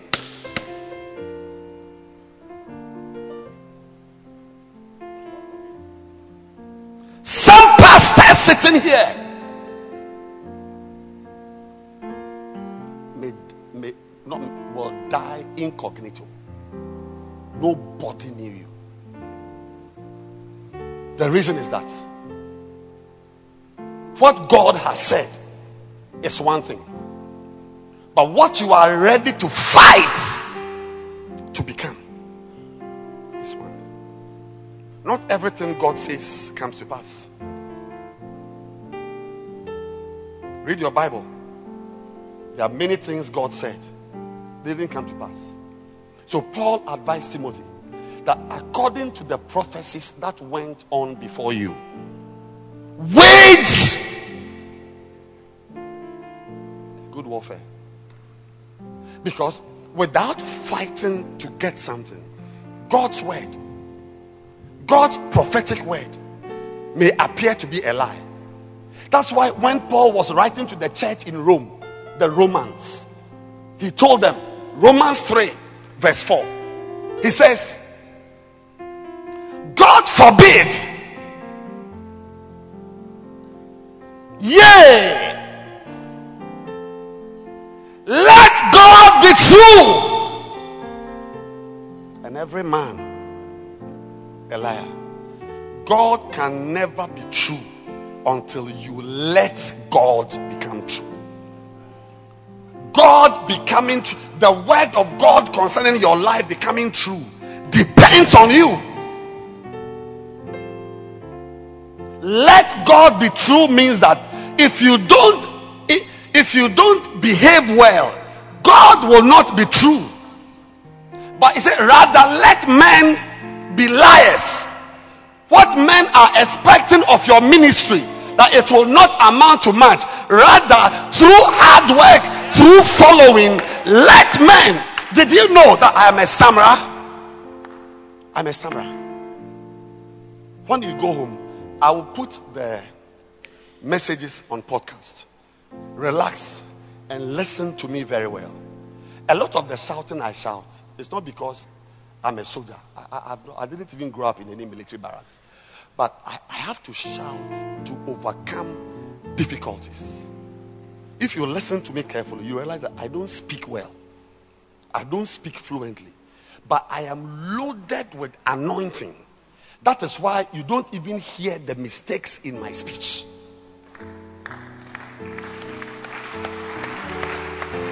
The anointing is what compensates. Many people are expecting me to be a write off, and every pastor should be a write off. People are praying that I will sleep with the girls in the church and destroy my ministry. People are praying that I will steal the money that can you imagine the money that comes into the church that I'm using to build cathedrals, church buildings. You cannot imagine. They are praying that I'll be in the church like a viper, st- swallowing offerings. Swallowing. But by the grace of God, because I am following someone, the predictions of men are unable to come to pass. But rather, by following someone, when you come here on Sunday and you see the church I'm pastoring, you say, Yes, God is faithful indeed. God is true. Let God be true means live your life in such a way that it makes God's word about you come to pass. Nothing God says just comes to pass. David said in Psalm 82, he said, I have told you that you are gods. I have told you that you are gods. Why? Because the child of a snake is a snake. The child of an of an elephant is an elephant. The child of a monk is I'm telling you, you are great, but you don't know. The child of a cow is a cow. Therefore, the child of God is a God. He said, I have told you, I have already said to you that you are gods. And in case you don't know, he said, and I mean all of you who are children of the Most High, because the child of an elephant is an elephant. So if you are a child of the Most High God, you are God. I have already said it that you are God. But because you don't want to understand and acquire knowledge, because the previous verse, watch it. Go to verse 5, verse 4. It's like, verse 5. They know not. They won't take their time to have knowledge. Neither will they understand. They won't relate with people who will help them to understand their actions. So they walk on in darkness. And all their foundations are out of course. There's no foundation. They are walking on air. Today you see that they are great, but tomorrow they are down. He said, They know not. Ignorant pastors. Neither will they understand, neither will they attend this conference. They are pastors who should have been here and didn't come. You are a replacement.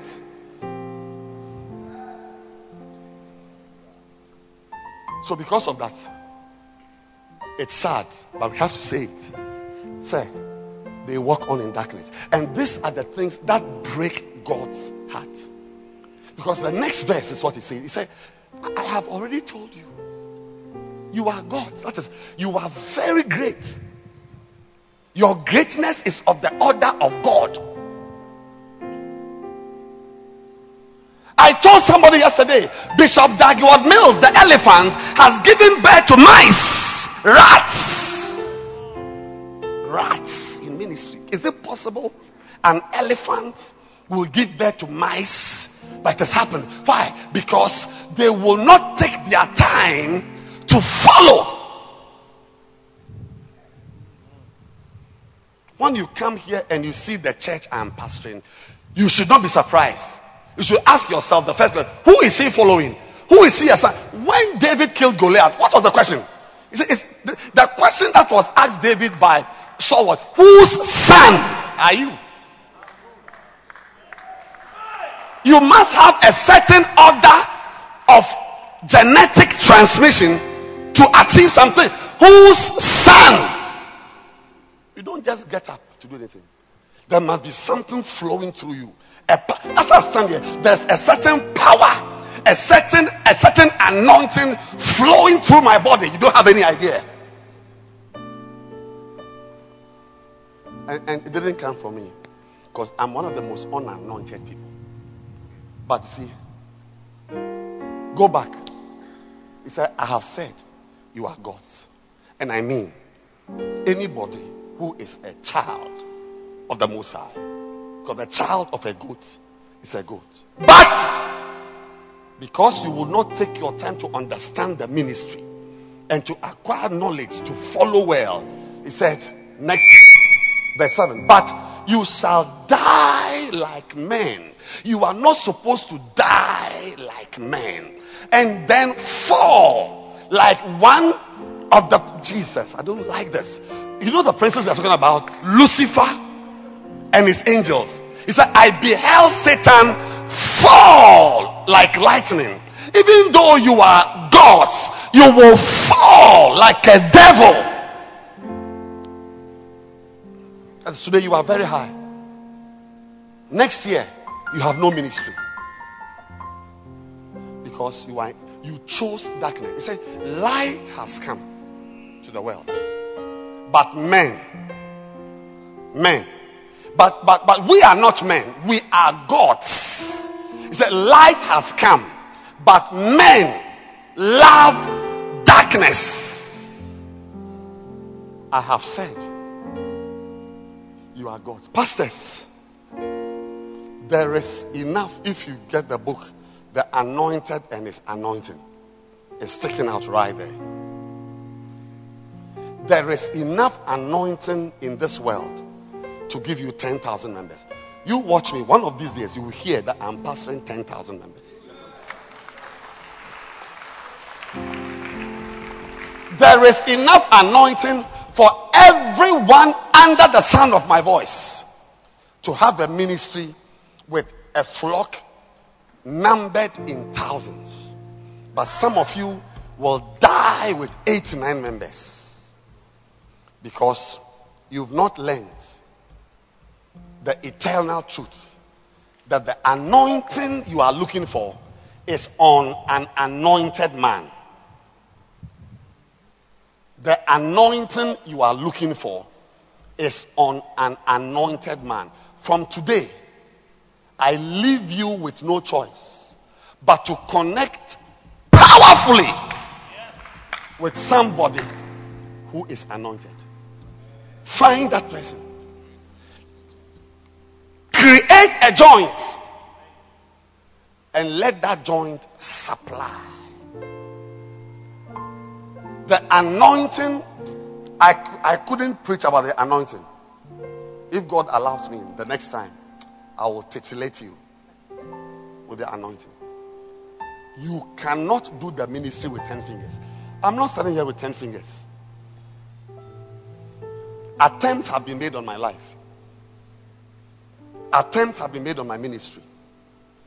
The first year I came to this church, members here took my name to have a, a shrine. I'm not joking. No, not what I'm saying It's a joke. I'm not joking. I'm not, uh, this is one of the preaching windows we talk about. They, they, they took me to a shrine to finish me in the first year I came to this branch. Am I here? Am I still here? Because I'm not standing here with 10 fingers. The extra fingers I have, the, I'm not here with two eyes. The extra eyes I have, I have them because I have stretched out my hand to an anointed man. that lead me. Why? Why I don't want to go? On Sunday, I don't want to go anywhere. On Sunday evening, I don't want to attend any meeting. In March, April, May, I don't want to be anywhere. I don't want to be in any Kinshasa or Tanzania or DRC. I don't want. I don't want to be anywhere. I'm a pastor. I should be in my church. I don't want to go anywhere. But the man who's to whom I've stretched my hand says that even if you don't want to go to Zambia for crusade, you are going. Pack your things. And when I go and I come, one idea that I drop into the church becomes like a Hiroshima bomb. So, so me that I am not in my church most of the time. I'm. I can't continue.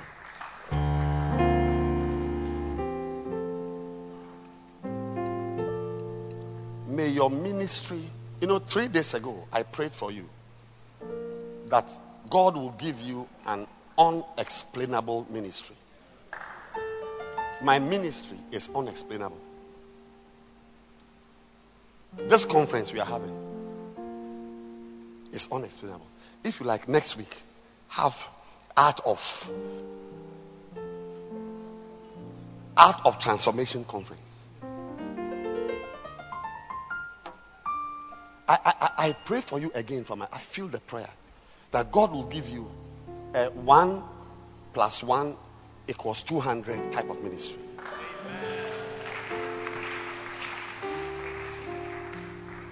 May God give you a 7 plus 6 equals 420. May God give you 3 plus 8 equals 62. May you have a ministry which cannot be explained. The church I'm pastoring, it can't be explained. A pastor who doesn't stay in his church cannot have a church like this. This Bread of Life Cathedral should be the smallest church in Lighthouse. I leave you to go and find out what it is now. Listen to me very carefully. You are not allowed to lead if you lack the ability to follow. You are not allowed. Na- nature doesn't allow you. Nature doesn't allow a blind man to lead a blind man who is not being led by somebody who can see. Nature doesn't allow it. Many times Paul used nature. He said, and he said, Does nature itself not teach you? Does nature itself not teach you that you cannot lead somebody when you are blind? And some of you, the people you are leading can even see better than you. And that leads to frustrations. But they must learn to be under. Because that's where God places them. The fact that you speak better English than your mother doesn't mean you sit there down and say, You don't speak good English. Let me teach you English. Say, I am going, not, not, not I, I, I have go. So sometimes you must learn to be under a mother who can't speak good English, even though you speak good English. There are many pastors who can see. They've got one or two members who see further. And this is what tempts people to break away. Because they can see a blind person is about to destroy my life. But then you bring curses upon yourself. Today, we are going to pray. You know, I, I said I was going to do part two in the afternoon. But I can't do part two in the afternoon. I'm going to continue with the part one. One day when we meet again, I'll take up leadership because I, I must exhaust the subject of following. Following is a prerequisite to leading. So you can see that your leadership style is as great as what you are following. Deliberately, intentionally pursuing. Your leadership style is as pathetic as what you are not following or what you are following, that abysmal leader you are following. Anybody who follows something great becomes great. Elisha was following a great anointing. Did he become great?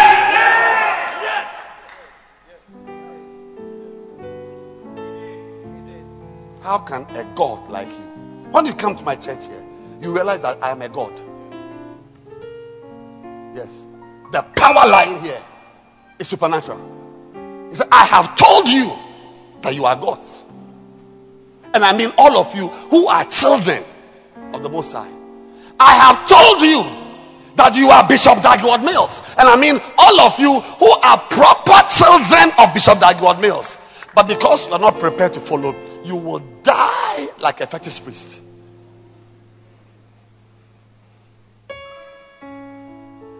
In the afternoon, normally I don't want to advertise what I'm going to preach, but I'm going to preach about the art of following this afternoon.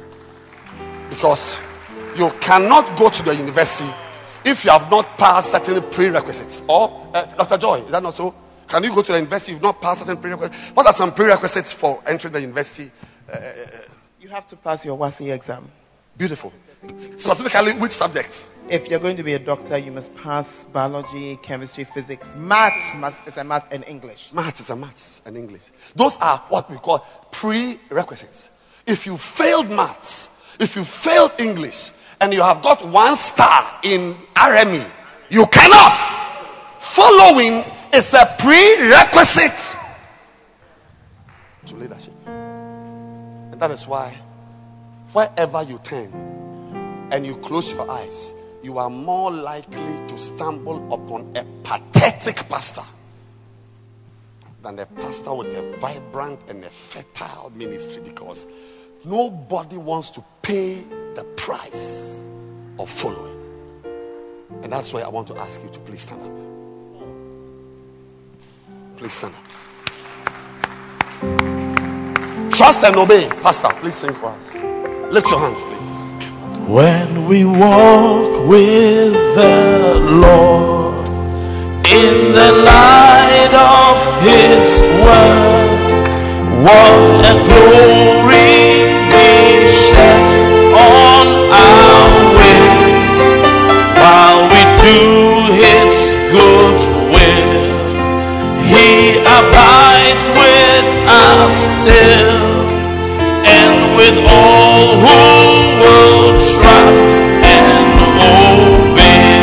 Everybody sing, please. Trust and obey. Oh, let's go our way to be happy in Jesus.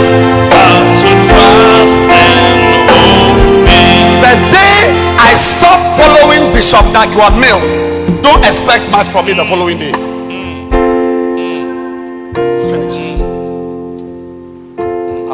Lighthouse churches and I've wondered who is this pastor following?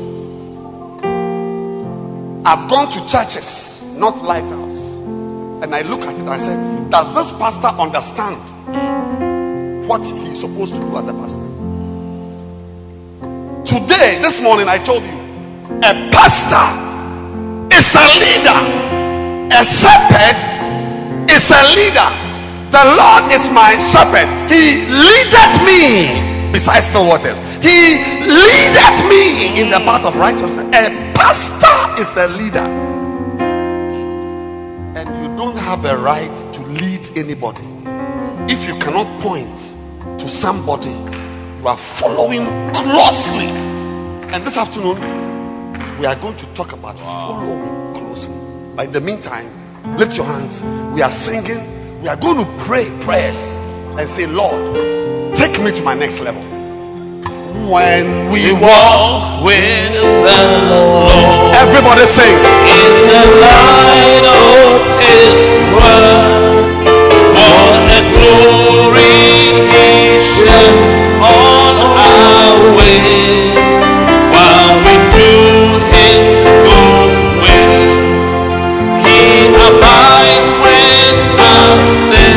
please.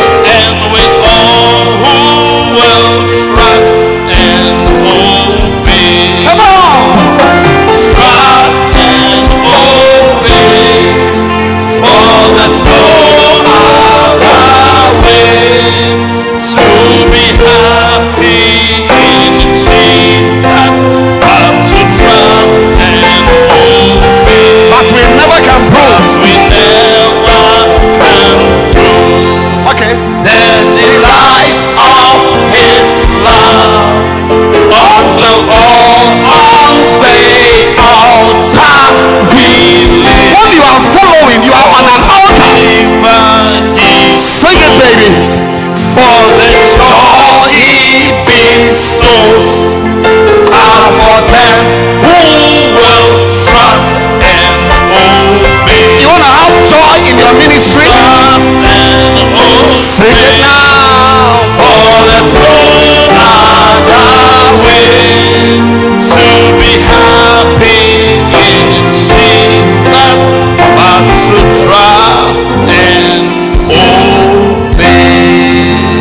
Let's lift up our hands. We are about to pray.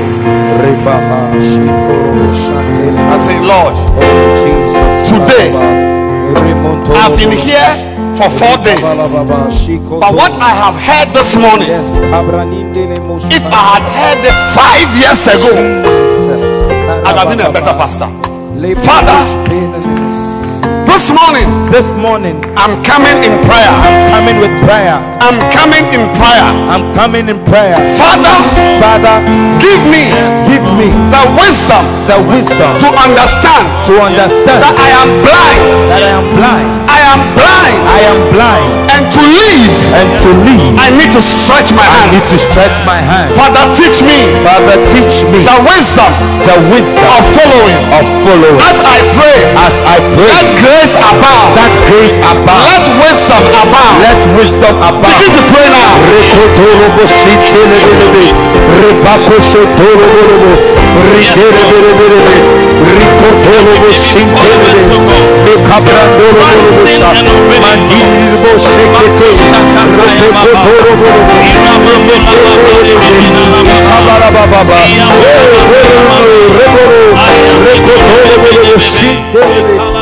Kapariyan böyle böyle böyle böyle böyle böyle böyle böyle böyle böyle böyle böyle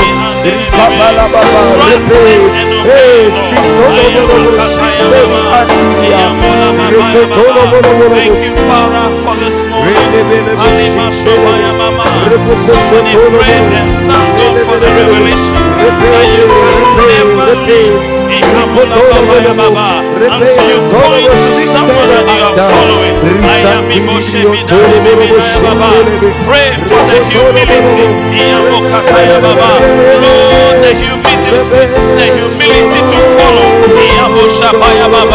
Not to arise and leave. Until we are followers of God. For I am a man set under authority. And I said to this one, go and he goeth. And to this one, and he cometh. May we become followers of God. May we not desire to leave. Until we are following. Change our to God. For we are taught that we God. Not knowing we have to follow. So pray this and ask God to change your mindset. Ask God to change your mindset. As you leave the conference, you ask yourself the question Who am I following? Who am I following? And am I following well? If I claim to be following, if I claim to be following, how well am I following? Pray today. Is your salvation. It is your deliverance. For the joy he bestows, for the favor he shows, are for them who will trust and obey. Pray the Lord God, make me an obedient servant. A man with no mind of his own. A woman with no mind of her own. But a follower. But a follower. Someone who asks a question, where are we going? Where are we going? Because I want to follow. Because I want to go. Where is the next place? Where is the next destination? Where are we going? Whether I want to go there or not, whether I desire to go there or whether my desire is not to go there, may I follow so well